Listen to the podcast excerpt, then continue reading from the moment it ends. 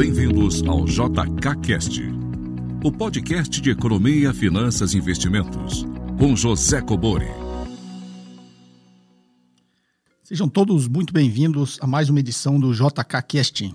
Essa semana a gente não teve a fábula do Estado da Ilha, né? Porque a semana toda aqui de vídeos, aulas, né? 3 aulas e as lives, eu fiz contato aí com vocês durante a semana toda, por isso eu não postei a fábula do Estado da Ilha, tá? Mas o podcast, agora sábado de manhã, tá garantido. Também sinto falta desse bate-papo aqui com vocês, tá ok?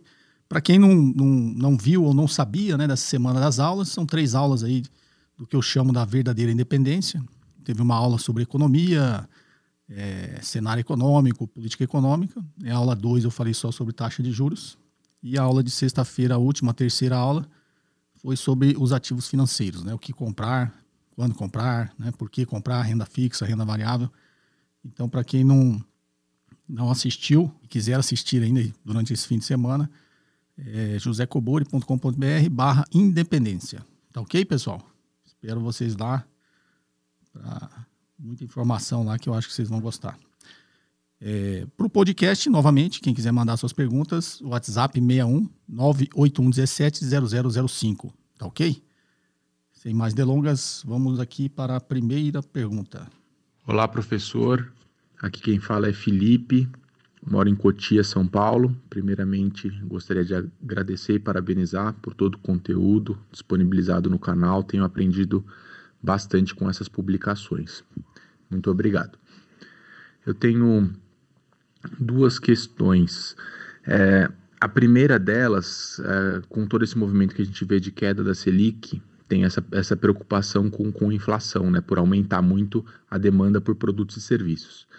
De que forma a gente consegue aproveitar essa queda da Selic para estimular a oferta, a criação de bens, produtos e de empresas, e não a demanda? E o segundo ponto, eu estava pensando, a partir do Plano Real, que teve a estabilização da moeda, a gente consegue verificar quanto que teve de inflação nesse período, né?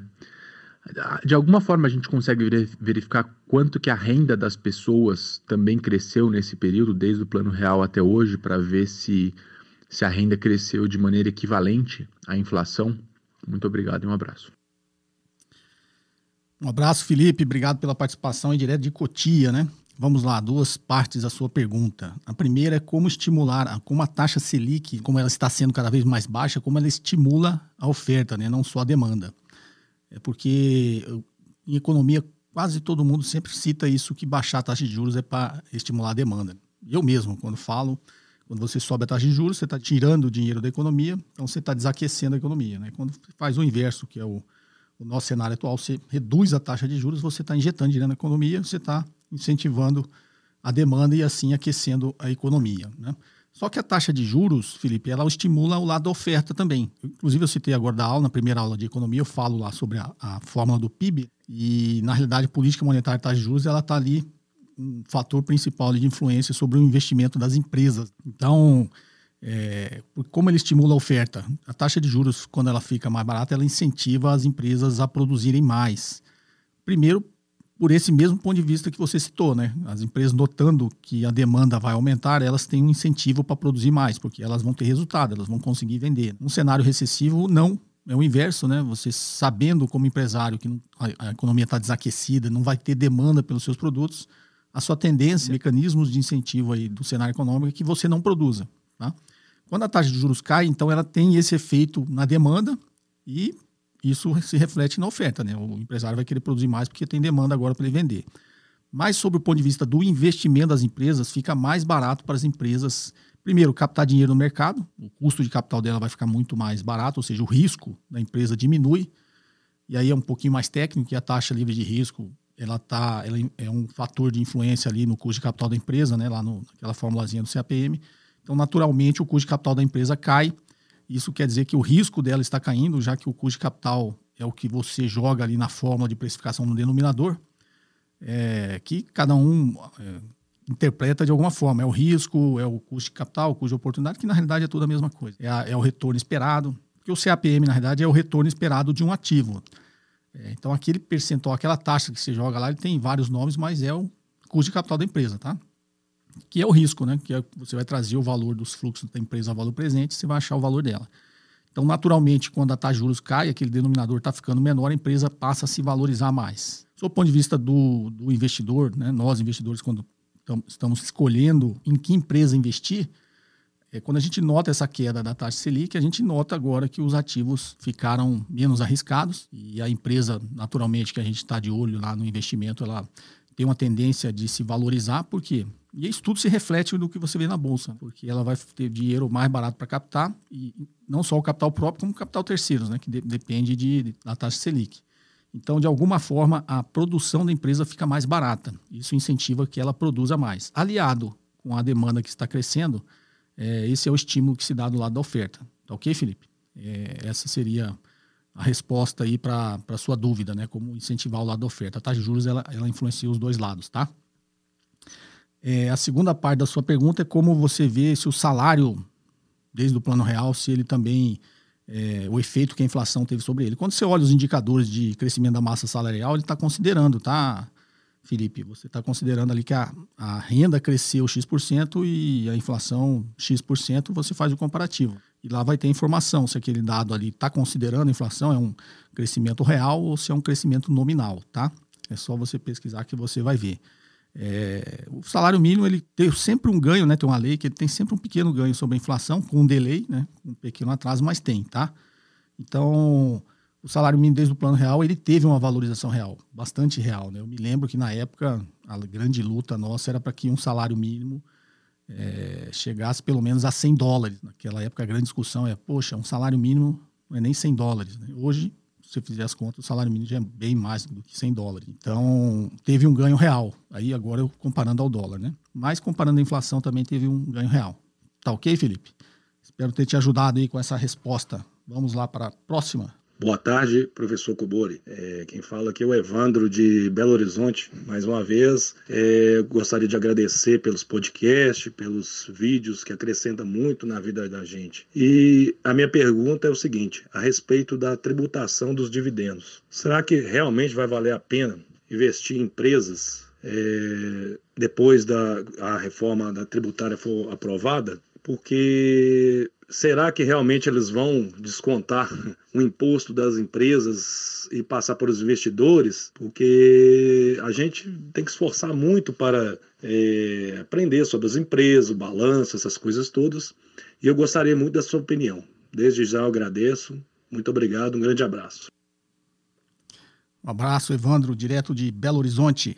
Vamos lá, Evandro. Desde antes, né, do Paulo Guedes assumir o Ministério da Economia, antes desse governo assumir, ele já tinha ventilado essa intenção de tributar os dividendos que as empresas distribuem para os seus acionistas. E eu lembro que naquela época eu já tenho um vídeo no meu canal que eu falo sobre isso, tá? Tem um vídeo, tem vários podcasts que vocês perguntam e eu respondo sobre isso. Mas você tem que ter sempre em mente o seguinte, uma ação, ela tem várias fontes, né, de rentabilidade, de remuneração do acionista. Então, vamos raciocinar simples como se fosse um imóvel, né? Você compra um imóvel como investimento, você está de olho em duas fontes de remuneração. Uma é o próprio aluguel, você vai alugar esse imóvel, vai receber o aluguel. E a outra é a valorização do imóvel, né? Se aquele local que você comprou se valorizar, o imóvel vai passar a valer mais. E quando você for desinvestir, né, nessa classe aí dos imóveis, você vai ter um ganho de capital, que é a valorização do imóvel, e você vai ter ali toda a remuneração que você recebeu, os aluguéis que você recebeu durante esse período. Então, na sua conta, você sempre tem que considerar as duas coisas. Quando a gente olha para ações, a gente está falando de crescimento e dividendos. Esse é assunto que eu sempre falei aqui no canal. Então, mesma comparação, né? Imagine agora que é uma ação. Então, uma ação, assim como imóvel, ele tem um ganho de capital. Se você comprar a ação e ela se valorizar e depois você vender essa ação, você vai ter um ganho de capital. E a outra fonte de remuneração é os dividendos que a empresa distribui ao longo do tempo. Tá ok? Então, você tem que sempre fazer... Às vezes, a pessoa fala, empresas que distribuem dividendos são as melhores. Empresa de crescimento, por que uma empresa não distribui dividendos? Porque você tem que pôr na conta. A empresa que não distribui dividendos, o sinal que ela está dando para o acionista dela é o seguinte, deixe eu reinvestir todo o lucro, que o retorno esperado desse reinvestimento que eu faço é maior do que qualquer oportunidade que você, acionista, vai ter no mercado de capitais. Porque o mercado de capitais, ele é o custo de oportunidade do capital da empresa, tá? Então, você vê grandes empresas, elas não distribuem dividendos. Né? Essas empresas, principalmente as empresas de rápido crescimento. Você pegar a Amazon, Google, distribui dividendos, porque todo o lucro que ela gera, se ela reinvestir na empresa, ela consegue crescer muito mais. Né? E, no final das contas, para o acionista, vai ser muito melhor ele deixar aquele lucro lá. Entendeu? Uma continha simples que eu sempre faço quando estou dando aula sobre isso. Imagine que a empresa deu 100 milhões de lucro. Aí ela resolve distribuir 50 milhões e reter 50 milhões. Aí você, como acionista, você pega o seu dinheiro, digamos que seja só, dá um exemplo, se for só você, né? Você pega esses 50 milhões e vai ficar com o dinheiro embaixo do colchão. Você vai falar, vou reinvestir esse dinheiro em outra coisa. E aí você vai lá, escolhe, você gosta dessa empresa sua aqui, você escolhe uma empresa ali do mesmo ramo dela, digamos que é uma siderúrgica, né? Aí você escolhe lá o grande concorrente dessa empresa, você é acionista, você é investidor nessa hora, você não está pensando muito nisso, você fala, vou investir nas ações dessa empresa para eu tentar obter um retorno melhor, ou pelo menos parecido. Aí digamos que o retorno seja 20%, você recebeu 20% de retorno sobre os 50 milhões que a empresa te distribuiu. E a empresa pegou os outros 50 milhões e reinvestiu no negócio dela. Foi lá, comprou mais equipamentos, mais bens de capital, investiu na área de marketing, comercial, reinvestiu aqueles 50 milhões. Aí ela girou aqueles 50 milhões seu e no final do ano ela deu uma rentabilidade de 15%. Você, como acionista, vai pensar o quê? Era melhor você ter me distribuído os 100 milhões que eu consegui 20% aqui no mercado de capitais. Você reteve metade do meu dividendo de 50 milhões e me deu um retorno só de 15%, sendo que eu consegui 50%. Entendeu? Esse é o raciocínio. Agora, se a empresa reteu esses 50 milhões, no final do ano foi o inverso, ela deu um retorno de 30%. Né? Aí você, acionista, vai falar, opa, eu devia ter deixado todo o lucro na empresa, porque o retorno que ela me deu foi de 30%, e eu consegui só 20% no mercado de capitais, de risco similar, né? Investir numa empresa de risco similar. Então, o raciocínio é esse. Por que as empresas de alto crescimento, elas retêm todo o lucro? Porque ela está sinalizando para o seu acionista que, deixam eu reinvestir todo o lucro da empresa, todos os anos eu não distribuo, eu só reinvisto, porque o retorno que eu vou dar com esse reinvestimento do lucro vai ser maior do que qualquer oportunidade de investimentos que você tenha no mercado. Tá? Então, o raciocínio é simples.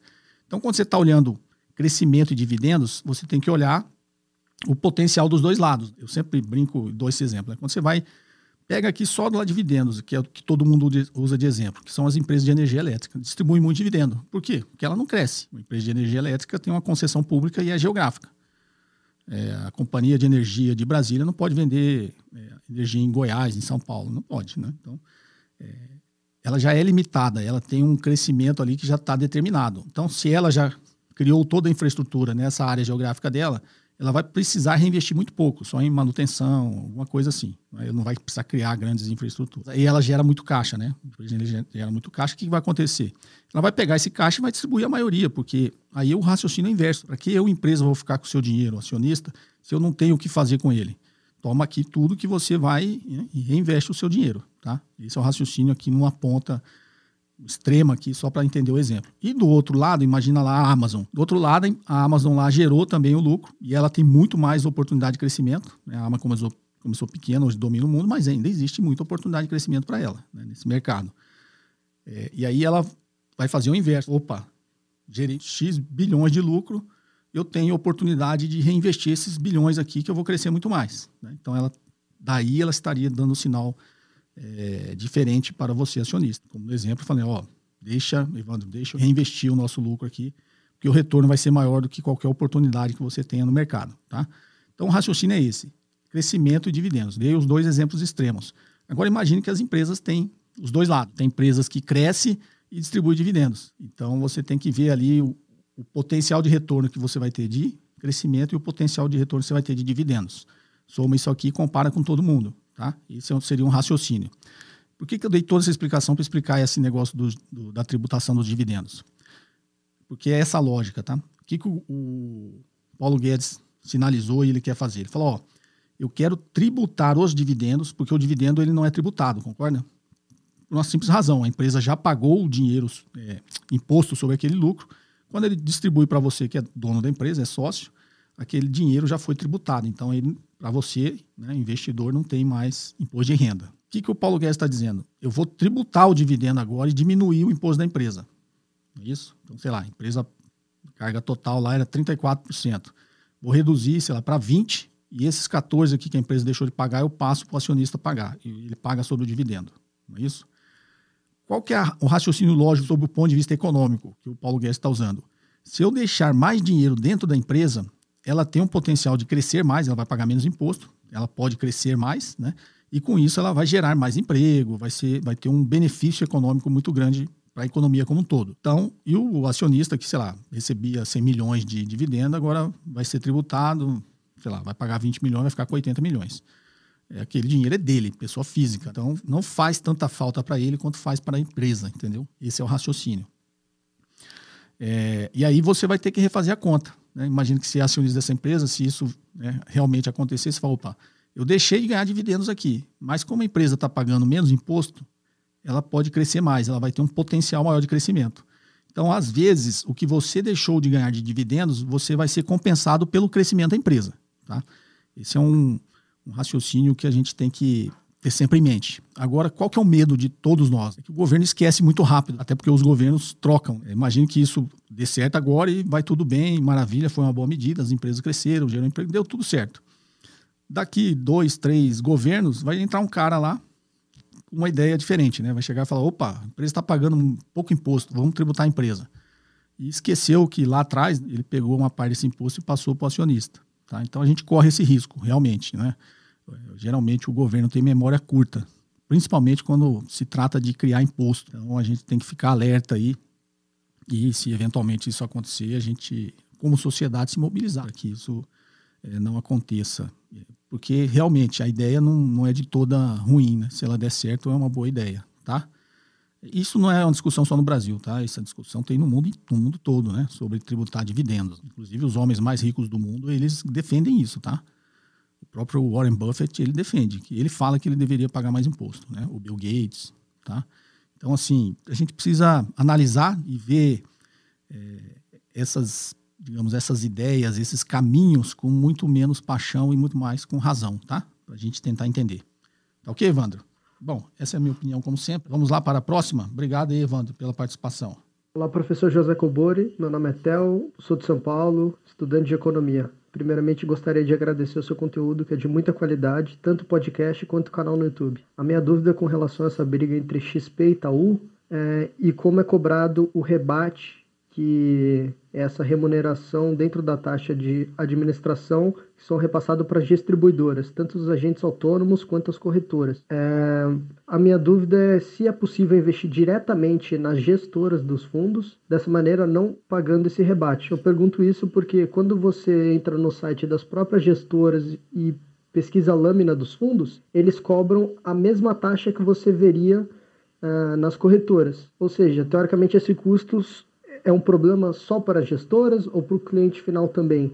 É possível investir diretamente nos fundos ou só por meio de uma distribuidora e de uma corretora? Como é que funciona isso, por favor, professora?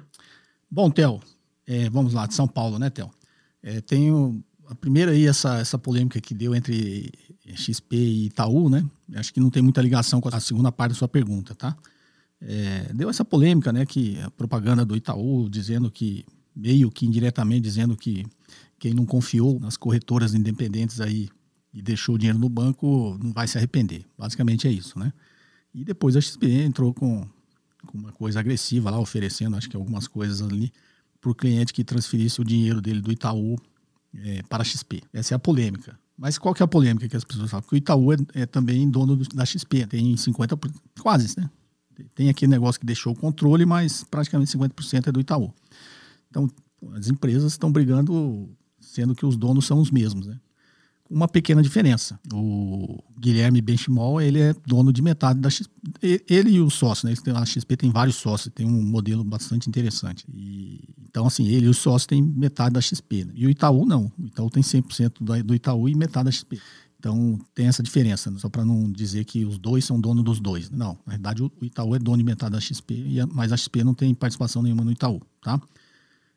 Mas a polêmica estão brigando entre eles qual o motivo? Pode ser uma jogada de marketing, então tá tirando de um bolso e colocando no outro. É isso que gera dúvida em todos nós. Por que eles estão brigando? Bom, mas isso digamos, lendas de mercado aí, a gente não se preocupa muito que isso, no final do dia, não vai influenciar nada na nossa vida, né? Nos nossos investimentos, no nosso patrimônio, tá? Principalmente para o investidor que é mais preparado. E aí a segunda pergunta, quanto que é o rebate, né, da corretora, da distribuidora E por que eu não invisto no fundo direto? Então, a sua dúvida é porque você acha que você está pagando a mais. A sua pergunta só faz sentido sob esse ponto de vista. Né? Você acha que, sei lá, você pegar o exemplo da XP, né? A XP distribui fundos de quase todo o mercado. Então, imaginemos lá, você entrou num fundo distribuído pela XP, mas o fundo é do BTG Pactual. Aí você fala, eu estou pagando a taxa do BTG Pactual e ainda pago o rebate da XP. É por isso que você tem essa dúvida. Isso não é assim que funciona, tá, Theo? Na realidade, a taxa de administração é uma só. Então, sei lá, você viu 1% de taxa de administração no fundo. Você, investidor, vai pagar 1%, tá? Esse 1% vai ser dividido entre os participantes ali do outro lado, que fizeram esse fundo chegar até você, tá? Então, como é que funciona? O mercado tem vários tipos de participantes. Então, tem lá, dentro do próprio fundo, né? Tem a administradora, tem a gestora, tem a custodiante, tem um monte de coisa. Tanto quando você olha o custo lá dos fundos, está tudo discriminado, tá? Mas você imagina que o fundo tem lá a administradora. A administradora desse fundo, nesse exemplo, é o BTG Pactual. E a gestora também é o BTG Pactual. Geralmente, o custodiante, eles colocam diferente, né? Até por uma questão de governança ali. Então, mas ela, o dono do fundo é o BTG, foi ele que constituiu, e é o próprio BTG que faz a gestão. Então, tem lá uma taxa de administração, sei lá, 1%, no nosso exemplo. O BTG pode distribuir isso direto pela estrutura dele, pela capilaridade que ele tem. Né? E quando ele fizer isso, aquele 1% está pagando todo esse custo que ele tem. Ou, que foi o caso da XP, que cresceu bastante, né? Ele falou, posso pegar uma corretora independente, né? Que tem uma capilaridade muito maior, tem uma base de cliente, tem uma agressividade, né? Uma dinâmica maior, e passar o meu fundo para essa corretora distribuir. Não é isso? Aí tem essa confusão entre os papéis, corretora e distribuidora. Porque a corretora, ela pode, né, negociar as coisas, tem o sinal da Bolsa de Valores e pode fazer as operações de mesa, né, esse tipo de coisa de corretagem, por isso chama corretora. Né? A distribuidora não pode, tá? Então, um agente autônomo de investimentos é como se fosse uma distribuidora. Ele tem autorização para distribuir títulos e valores imobiliários, né? E a corretora tem autorização para cobrar corretagem dos seus investidores quando ela opera na Bolsa, tá? Então, essa é a diferença. Mas os fundos podem ser distribuídos, tanto pela distribuidora, que é a DTVM, como a corretora, né? Que é a CCTVM, ok? Só que elas são remuneradas, no nosso exemplo aqui, pelo BTG Pactual. Você, investidor, vai pagar 1%. Aí, só que nesse caso, se você entrou pela XP, o BTG Pactual vai pegar uma parte desse 1% e dar um rebate para a XP, tá? Então, digamos que ele negociou lá que 20% desse 1% é de quem distribuiu o fundo. Você, investidor, não vai pagar nada. Não é você que paga. Você continua pagando 1%. Só que agora o BTG paga 20% para a XP, nesse exemplo, tá? E ela fica só com 80%. Por que as empresas fazem isso? Porque é vantajoso. Tem muita gestora que é pequena e ela não tem estrutura para distribuir os fundos dela. Então, ela usa. As grandes usam a plataforma, sei lá, da XP. Estou dando um exemplo aqui que você perguntou, tá? Da XP, por quê? Porque a XP tem uma capilaridade enorme. E aí, o conceito de marketing e vendas é o mesmo, como em qualquer negócio. Se você quer distribuir um produto seu, é muito melhor você colocar, sei lá, você produz alguma coisa que vende no supermercado. É muito melhor você colocar lá no supermercado, no Extra, no carro, para ele distribuir no Brasil inteiro, do que você tentar ficar vendendo isso, tá? Ou, se você é grande, imagina os bancos, né? Muitos bancos distribuem os fundos pela XP. Primeiro, eles enxergam que essa capilaridade vai fazer com que eles captem mais investidores para o fundo, então já é uma vantagem. Segundo, que ele também vai utilizar um pouco menos a sua estrutura. Né? Então, se ele tiver algum plano ali de uma economia, uma redução de custo da sua estrutura, isso pode ser um movimento também que justifique, tá ok? Mas você, como investidor, paga sempre a mesma taxa de administração, tá? É o fundo lá que depois vai distribuir uma parte dessa taxa de administração para quem está lá na estrutura de distribuição das cotas do fundo para ele, tá ok? Então é isso, você não paga nada mais por isso. Tá joia, Theo? Não sei se ficou confuso, eu espero ter te ajudado. Vamos lá, para a próxima. Boa noite, professor. Meu nome é Guilherme e eu falo de Santa Maria, no Rio Grande do Sul. A minha dúvida é em relação a fundos imobiliários, mais especificamente fundo de fundos. No caso do indicador P sobre VP, de um fundo imobiliário de fundos, esse VP ele seria o valor patrimonial desses fundos, que seriam o valor das cotas que esses fundos compraram de outros fundos, ou seria o valor patrimonial desses outros fundos? porque se for o valor das cotas, então a gente teria, né, uma dupla distorção, digamos assim, no preço desse fundo. Seria isso? Guilherme de Santa Maria, pessoal do Rio Grande do Sul, prestigiando aqui o nosso podcast. Vamos lá, Guilherme. Essa pergunta é bastante interessante, tá? Acho que muita gente tem essa dúvida, né? Mas eu vou fazer um raciocínio simples para você entender. Quando você entra num fundo de ações, o fundo de ações tem o patrimônio dele, concorda? Ele tem um valor patrimonial, que é o quê? Que é marcado a mercado, né? Todo dia altera esse valor que é marcado a mercado. Então, você está lá, o fundo de ações, ele calcula o patrimônio dele com os ativos que está dentro do fundo, concorda? Com as ações das empresas. É óbvio que tem um percentual lá de outras coisas, mas no mínimo 67% é ações de empresa. E aí, aquele é o patrimônio do fundo, que é o dinheiro seu do investidor que colocou e o gestor comprou as ações, tá ok? Aquele patrimônio do fundo, ele se altera conforme se altera as condições de mercado, né? Todos os ativos são marcados a mercado. Então, a sua dúvida é exatamente essa, né? No caso do fundo imobiliário, é a mesma coisa. Imagine que a cota do fundo também é um ativo financeiro, como uma ação. Então, aí o fundo de fundo, o fundo imobiliário, compra cotas de outro fundo imobiliário. E aí compra várias cotas de vários fundos e aquela cota também, como a ação é marcada a mercado, e isso fica, né, oscilando lá, que vai refletir na cota desse fundo, sei lá, o principal aí que você está falando, que é o fundo de fundo. E aí esse patrimônio desse fundo de investimento imobiliário também está oscilando, assim como oscilam os fundos de ações, tá ok? Se você fosse, acho que essa é a sua dúvida, considerar o valor patrimonial do fundo de investimento imobiliário que está dentro do outro fundo, seria uma coisa, primeiro, impensável, né? Seria meio complexo você fazer isso, porque o valor patrimonial do outro fundo imobiliário, a menos que ele compre ou venda ativos, geralmente o valor patrimonial, que é o valor contábil, está lá, continua o mesmo. Só que as cotas desse fundo vai oscilar dependendo das condições de mercado. Só que as cotas desse fundo que está dentro do outro fundo que está oscilando, está marcando o patrimônio do fundo principal. Então, essa é a lógica, tá? Só para fechar o raciocínio, é a mesma coisa se você pegasse esse fundo de ações com a mesma dúvida. Falou, bom, o patrimônio desse fundo de ações é o valor das ações que está nele ou é o valor patrimonial das empresas dessas ações, né? Você está dando um passo seguinte. É o mesmo raciocínio, tá? As ações da empresa estão oscilando, valor de mercado, cotação de mercado, está marcando o patrimônio do fundo de ações, ok? Agora, cada empresa, cada ação dessa tem o seu valor patrimonial por trás lá da empresa. Não é isso? Que é a diferença do valor patrimonial e o valor de mercado, que é o valor que você está vendo ali sendo cotado na bolsa. Tá joia? Então, se você utilizasse, fosse certo, né? Você utilizar esse. Você pode até utilizar para. Mas quando eu falo é muito complexo. Seria até interessante você ter, mas você vai ter que fazer isso todo dia, né? Então, assim. É até interessante, porque as cotas trocam também. O fundo vai lá, troca a cota, aumenta a participação em um, diminui no outro. Então é muito complexo você fazer isso. Mas seria até uma visão interessante. Você teria uma visão muito mais profunda. Você falou, bom, o patrimônio desse fundo aqui alterou porque as cotas foram negociadas e alterou.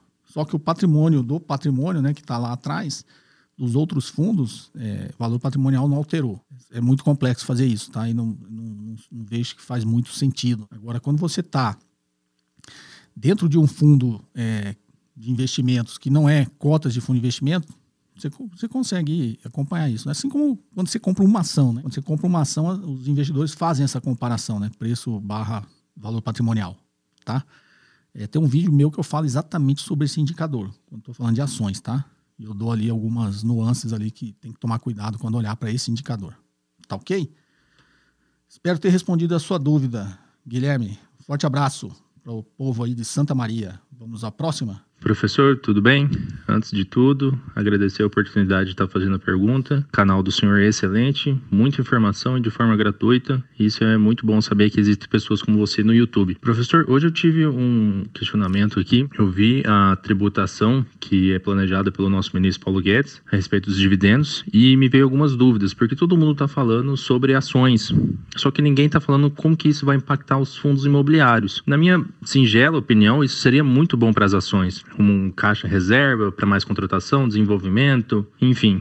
outras opções de se gastar o dinheiro a não ser com os dividendos. Mas em relação aos fundos imobiliários, eu não consigo ver a mesma lógica. Então, na minha cabeça, para mim, fundos imobiliários, se seguir essa lógica de tributação de dividendos, vai ser prejudicial e não benéfico. O que o senhor pode nos falar sobre isso, tendo em vista que, para mim, ações e fundos imobiliários têm uma lógica de operação completamente diferente? E se, talvez, possivelmente, seria isento esses fundos imobiliários, ou se não, e se não for isento, se ainda seria uma boa continuar investindo no Brasil, tendo em vista que lá fora, principalmente nos Estados Unidos, existem fundos muito melhores, empresas muito melhores, e esse é o questionamento, que, bom, agora com essa notícia tudo fica muito complexo, né? O senhor pode nos esclarecer com o meu conhecimento? Agradeço muito e bom vídeo. Bem, infelizmente ele não falou o nome, né? Esqueceu de se identificar e o local. Mas se estiver escutando o podcast, vai saber que a pergunta foi sua. Foi até selecionada, teve uma pergunta muito parecida sobre esse negócio do tributar dividendos de ações das empresas, dos acionistas das empresas, né?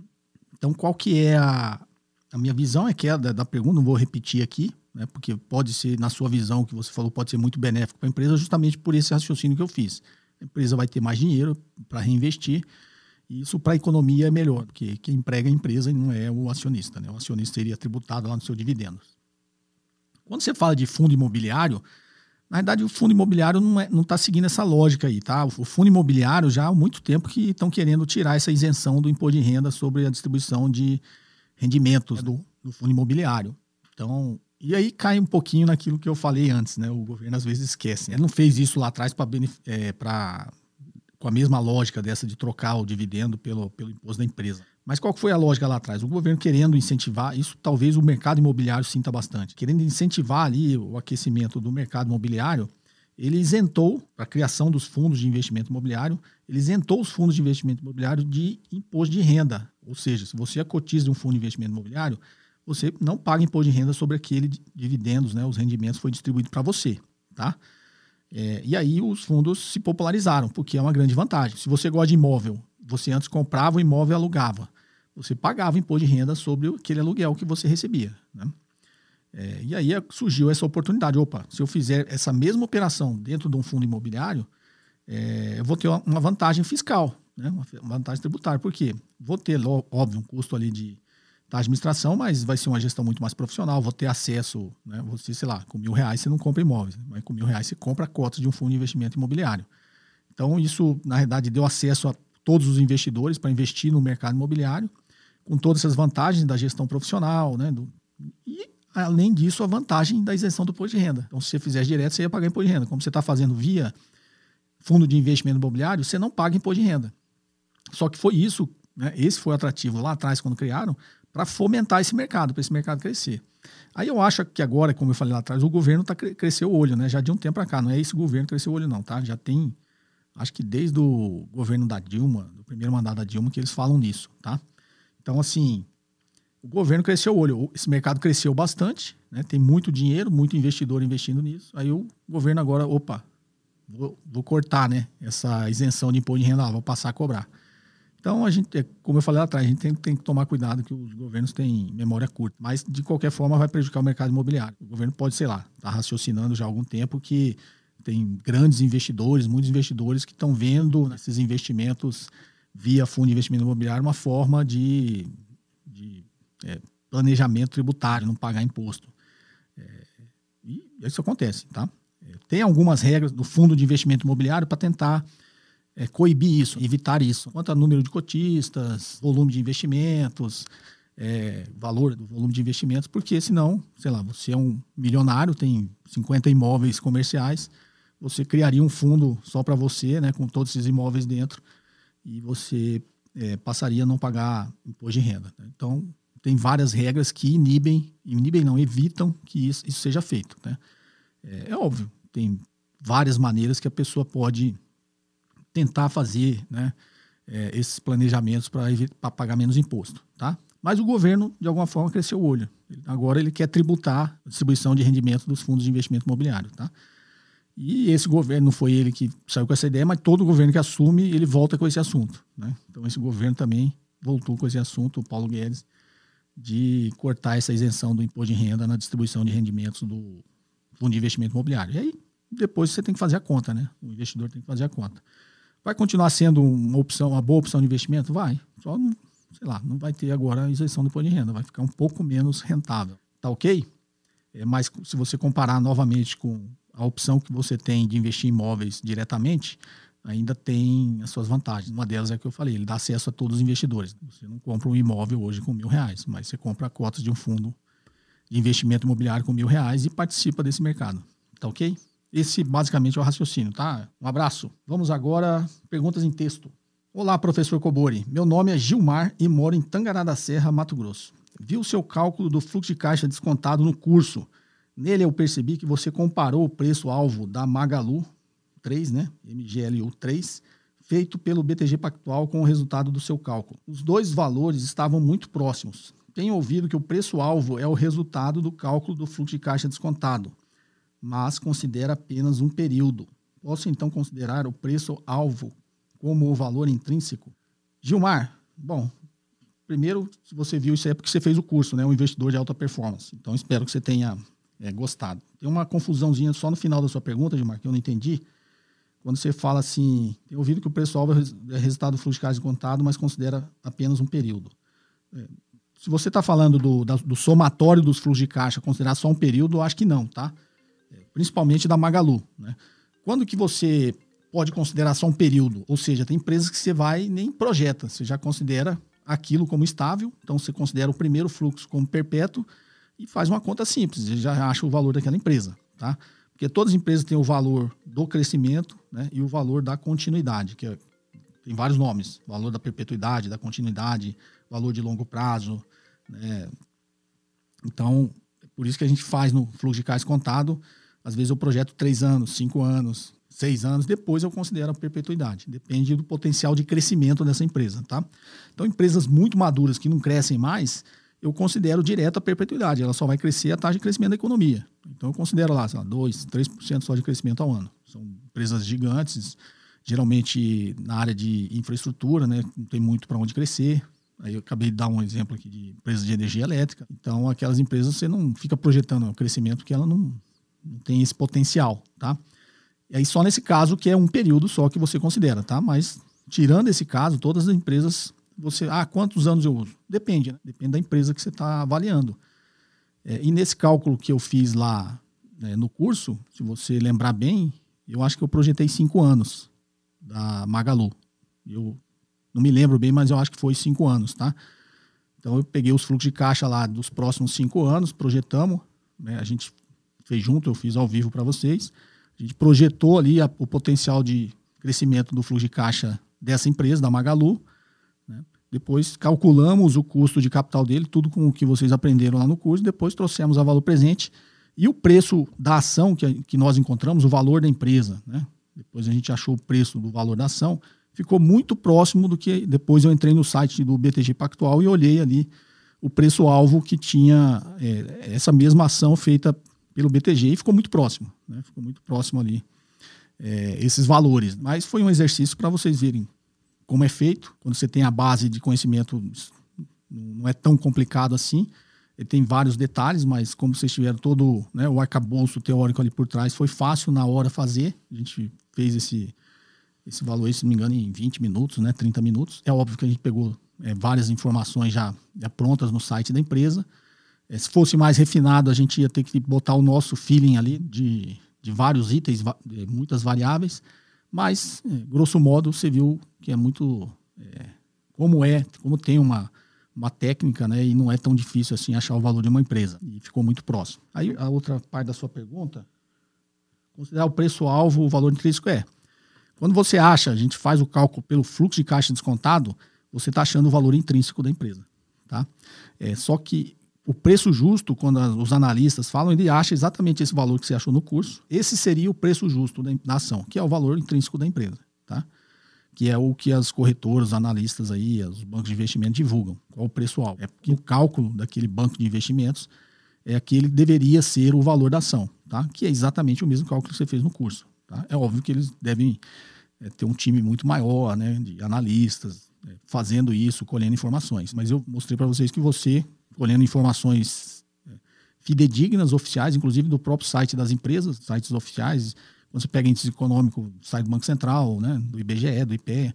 Então, você pega esses dados de fontes confiáveis, faz o mesmo cálculo e você, nesse caso aí, nós chegamos num preço muito próximo. E se não me engano, outro exemplo que a gente fez foi do Banco Itaú. A gente chegou também, é um outro modelo de precificação, a gente utiliza muito mais os dividendos, e a gente chegou também no valor muito próximo ali do que estava o valor do Itaú naquele dia na Bolsa de Valores, não é isso? Então, assim, preço justo é o valor intrínseco, né? Tanto que a análise pelo fluxo de caixa descontado chama análise intrínseca. E as outras análises que você conhece, que são esses indicadores, é análise relativa. Então, a análise relativa é múltiplos. Quando você vê, preço, valor patrimonial, preço, lucro, todos esses indicadores é o que a gente chama de avaliação relativa. Quando você fala avaliação intrínseca, você está falando de fluxo de caixa descontado. Tá ok? Espero ter te ajudado aí, Gilmar. Continue aí nos seus estudos aí. É isso que faz um investidor ser livre, como eu falei essa semana, ter liberdade de tomar suas próprias decisões sem depender de recomendação, dica de outras pessoas, tá? Professor, bom dia, tudo bem? Quem fala é o Fulvio Sintra, seu fã e seguidor nas redes. Tenho uma dúvida e vou enviar por aqui. Estava pesquisando que quando um país possui um índice de dívida pública, PIB, superior à ordem de 77%, ele encontra graves impactos em termos de desaceleração do seu crescimento no longo prazo. Esse efeito se torna ainda maior em países emergentes, o qual essa desaceleração se torna ainda mais pesada. Por outro lado, vi que tem países desenvolvidos com índice de dívida maior que a do Brasil, Japão, Estados Unidos, França, Canadá, e vi que o Japão é um país que tem uma poupança em níveis muito altas. Enfim, como se dá essa dinâmica de dívida PIB e os impactos desse indicador no crescimento dos países? Muito obrigado. É uma dúvida muito mais no campo econômico, eu já falei sobre essa relação de dívida PIB aqui no canal.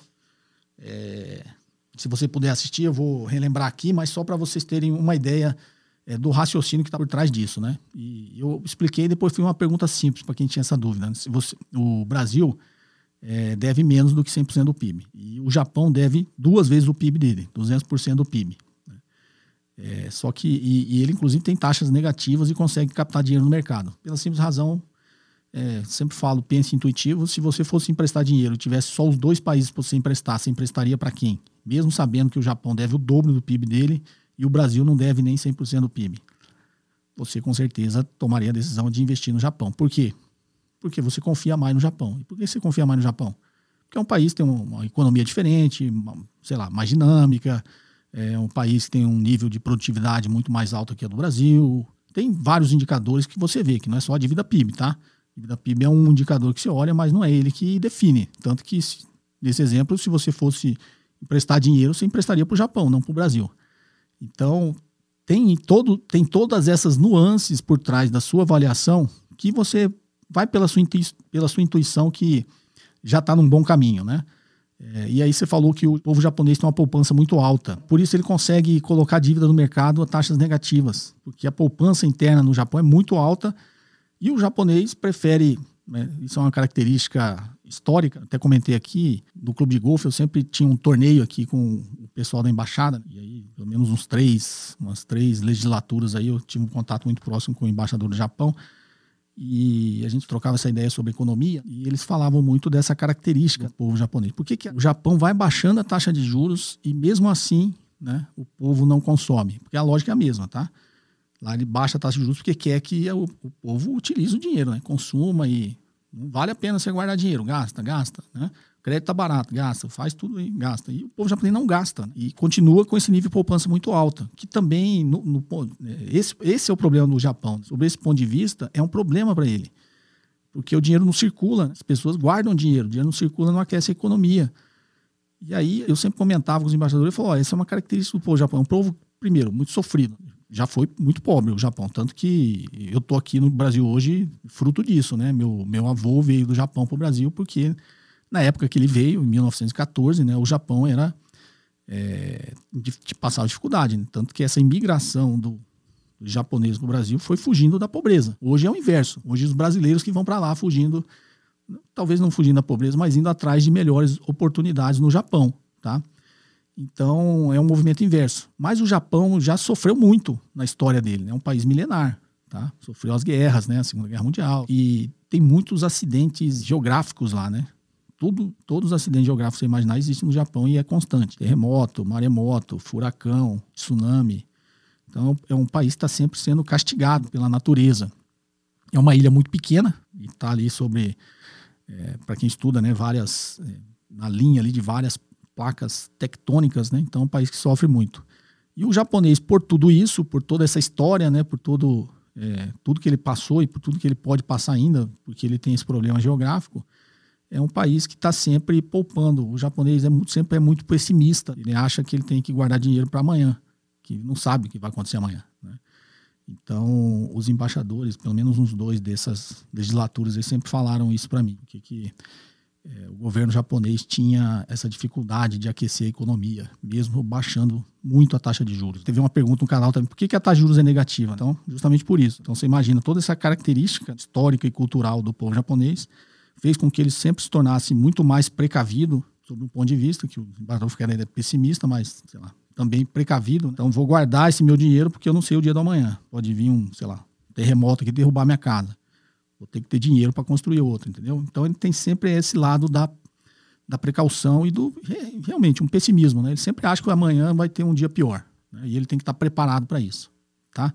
E aí, ele topa, inclusive, deixar o dinheiro dele parado a taxas negativas, entendeu? Eu expliquei aqui, acho que num outro episódio do podcast, exatamente essa lógica. Por que você investiria em taxa de juros negativa? Que é o raciocínio, é o inverso. Quando você compra hoje um título do Tesouro aqui no Brasil, o governo está falando, o Estado está falando para você, me empresta aqui o seu dinheiro que eu te pago, né? Que é a taxa de juros, uma remuneração. Lá no Japão é o inverso. É você, investidor, que está falando assim, guarda o meu dinheiro aí que eu te pago. Então, taxa de juros negativa é isso, tá? Por quê? Porque é um cenário na cabeça dele que vale a pena. Ele prefere pagar para o governo guardar o dinheiro, porque taxa de juros negativa é isso, concorda? Você põe 100 ienes lá, daqui se a taxa de juros negativa for 1% ou 2%, digamos assim, 2%, quer dizer que no final do ano você vai ter 98. Você pôs 100 hoje, você vai ter 98 no final do ano, se a taxa for 2% negativa, tá? Então, esse é o cenário que o investidor está vendo. Por que ele faz isso? Porque ele está falando assim, é melhor você guardar aí os meus 100 e eu te pagar 2 para esse dinheiro ficar aí, do que esse dinheiro ficar comigo e eu gastar, eu consumir ou eu investir em outra coisa. Eu acho as outras coisas muito arriscadas, o cenário de aversão ao risco é muito alto. Eu prefiro que você guarde esse dinheiro, né? E eu te pague 2%, entendeu? Então, o raciocínio lógico por trás disso seria isso. Então, essa poupança excessiva do povo japonês acaba gerando esse problema econômico no Japão, né? De não ter aquecimento da economia, porque o dinheiro não circula, e permite com que o governo, né, o Estado japonês, tenha esse nível de endividamento. Primeiro, que a taxa de negativa ele está ganhando para guardar o dinheiro, né? O dinheiro ficar parado lá, tá? Então, já é uma outra característica, né?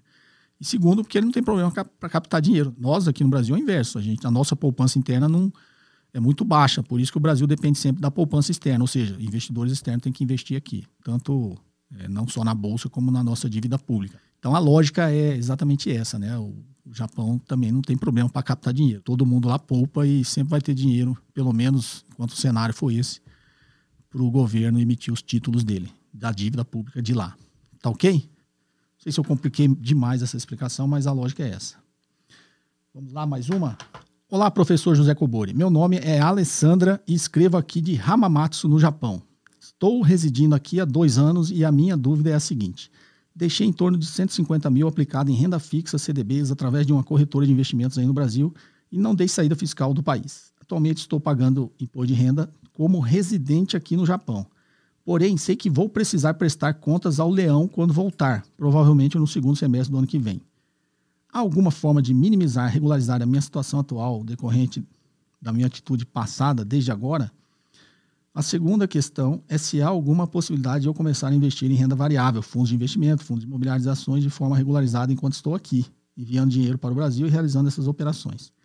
Parabéns pela inteligência e autenticidade. Muito obrigado por todo o conhecimento que nos é transmitido através dos seus ensinamentos. Olha aí, estava falando do Japão agora, né? Alessandra de Hamamatsu.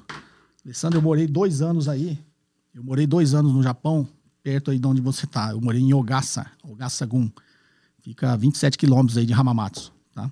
Só que faz muito tempo, né? Eu morei no Japão, eu fui finalzinho em 90, morei em 91, 92. E voltei ao Brasil no início de 93. E fui para trabalhar, né? No Japão, assim como você. tá? Eu brinco que eu fui operário aí também, eu operava 2 torno mecânico e não perdi nenhum dedo. Então, assim, você fez uma... Na realidade, é meio que uma... Você deve saber, eu não gosto de dar recomendação nem dica, mas eu vou fazer uma análise um pouco melhor da sua situação aqui. Você falou que você paga imposto como residente no Japão. Aí me surgiu uma dúvida.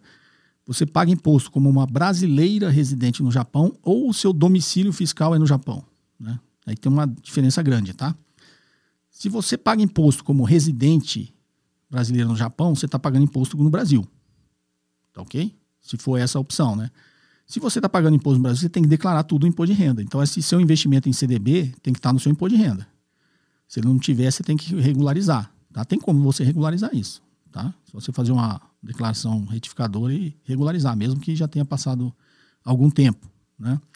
E fazer investimentos no Brasil, você pode investir em qualquer fundo aqui. Você vai continuar fazendo como qualquer um, como nós aqui, brasileiros aqui no Brasil, fazemos. Investe e declara o imposto de renda, declara o seu imposto de renda, tá?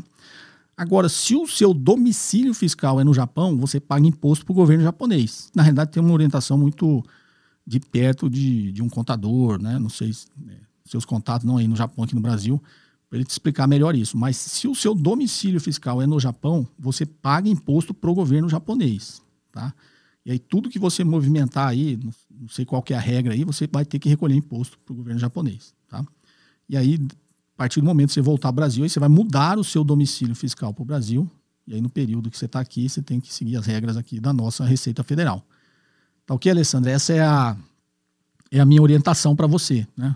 Surgiu só essa dúvida, se você paga imposto no Brasil sendo residente no Japão ou se o seu domicílio fiscal é no Japão, tá ok? Espero ter te ajudado. O episódio de hoje fica por aqui. Foi novamente uma satisfação. Essa semana foi bastante corrida para mim, por causa da semana, né, da verdadeira independência. Acredito que a maioria de vocês deva estar, né, nessa semana, acompanhar a semana, mas quem não acompanhou tem vontade, josekobori.com.br/independência, tá? Áudios e textos de pergunta para o WhatsApp 61981170005. Foi um prazer estar com vocês aqui. Um forte abraço. Você ouviu mais um episódio de JKCast, o podcast de Economia, Finanças e Investimentos com José Kobori.